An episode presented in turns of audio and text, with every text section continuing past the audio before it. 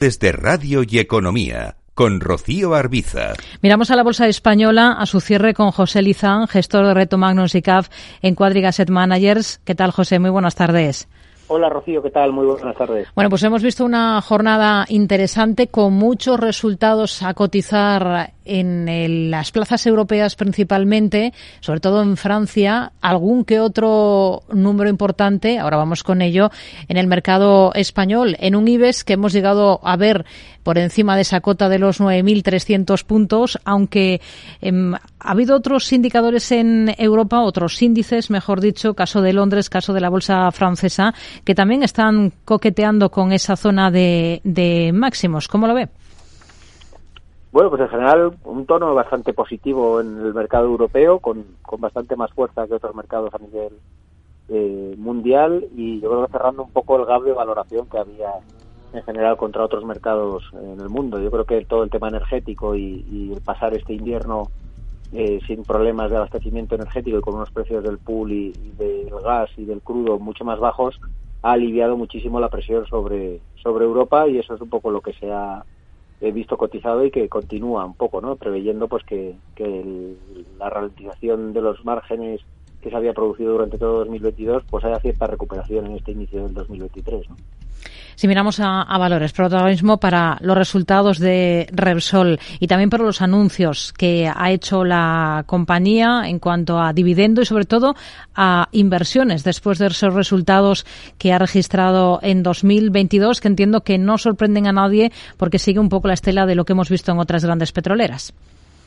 Pues sí, unos números bastante sólidos. Es verdad que el crudo pues está a cincuenta dólares por debajo de lo que estuvo durante dos mil veintidós, pero aún así con, con unos márgenes y una generación de flujo de caja para el accionista pues muy muy robusta y en un entorno muy positivo para la compañía, ¿no? El, todo el tema de remuneración al accionista, yo creo que a primera hora eh, ha habido un poquito de dudas, pero luego con, con el conference call, con todo el tema de, de los share buybacks, ¿no?, de los planes de recompra de acciones, pues se ha, se ha visto compensado, y yo creo que la verdad pues que la compañía está con unos números sólidos, con una valoración atractiva y en un momento muy dulce, ¿no?, como compañía, invirtiendo mucho, con cinco billones de, de CAPEX para los próximos años y con una generación de flujo de caja que le permite invertir y pagar al accionista, con lo cual está en un ciclo pues bastante virtuoso, ¿no? Y es una compañía que pensamos que debería saltar hacia la zona de dieciocho euros por acción. Hmm.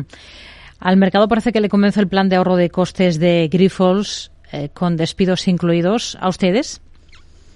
Bueno, comentábamos semanas atrás que había habido un cambio en el management, un nuevo presidente que venía con una hoja de ruta para volver a recuperar los márgenes de la compañía. El negocio se estaba recuperando y lo estamos viendo eh, como poco a poco todos los competidores en el mundo del plasma están recuperando margen, pero hacía falta más por el elevado endeudamiento, ¿no? Y este plan de recorte, pues desde luego es una buena noticia que va en la buena dirección y que es un cambio desde luego en el sentimiento de, de los inversores hacia la compañía, pues porque está en la buena línea, ¿no?, para recuperar márgenes y para reducir costes y reducir apalancamiento a medio plazo, ¿no? Yo creo que va en la buena dirección y todo este tipo de anuncios es lo que es necesario para darle sustento al equity story, desde luego.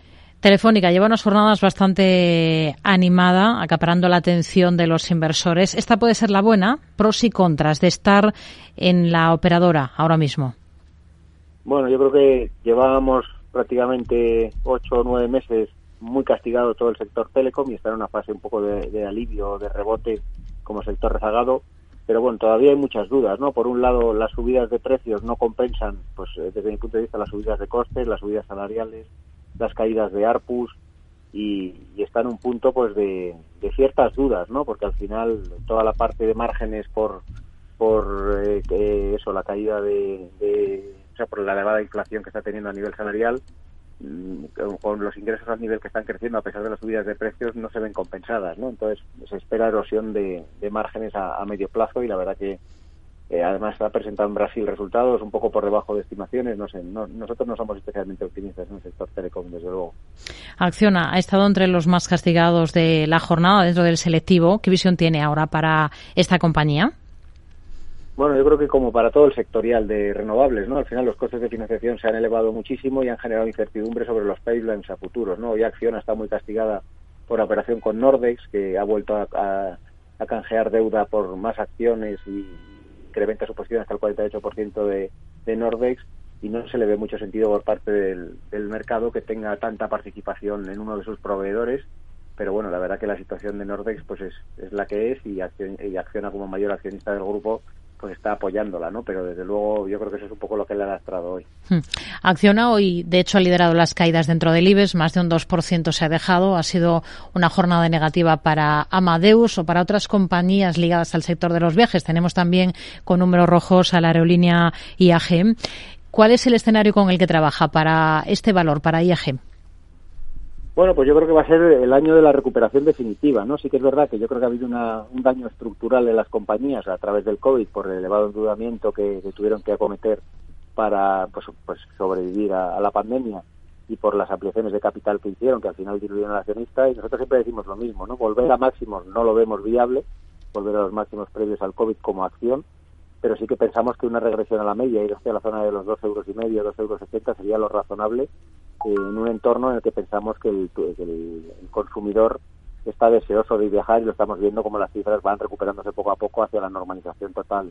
Eh, no probablemente como pre-COVID, porque toda la parte de business eh, se ha quedado dañada estructuralmente, pero sí que esperamos esa cierta recuperación y volver a su regresión a la media, como digo, hacia la zona de dos y medio, dos ochenta, que es nuestro objetivo de medio plazo. Hemos estado pendientes de otros valores, por ejemplo, de, de Ferrovial, por la alianza que ha alcanzado con la alemana R W E para impulsar proyectos de eólica marina aquí en España. ¿Esto qué puede suponer para Ferrovial? Bueno, pues meterse en un mundo de crecimiento. Sí que es verdad que la eólica marina en España es más difícil de desarrollar que en Alemania por el impacto medioambiental que tienen las costas, en un país que vive de turismo y costa y sol y playa, con lo cual es mucho más difícil de, de desarrollar y de encontrar puntos de instalación, y hay que hacerlo en mar adentro, pero desde luego pues es una tecnología que está creciendo mucho a nivel mundial y que es bollante, y que pues de todo lo que sea meterse en negocios de crecimiento desde luego es positivo, ¿no? Pero es muy incipiente y de momento una, una un proyecto Eh, joven, ¿no?, para la compañía. Hoy hemos visto a Ferrovial con una caída de apenas el cero coma cuarenta y cuatro por ciento, terminar en veintisiete coma veintinueve euros. José Lizán, gestor de Reto Magnus SICAV en Cuadriga Asset Managers. Gracias, muy buenas tardes. Igualmente, Rocío, un saludo.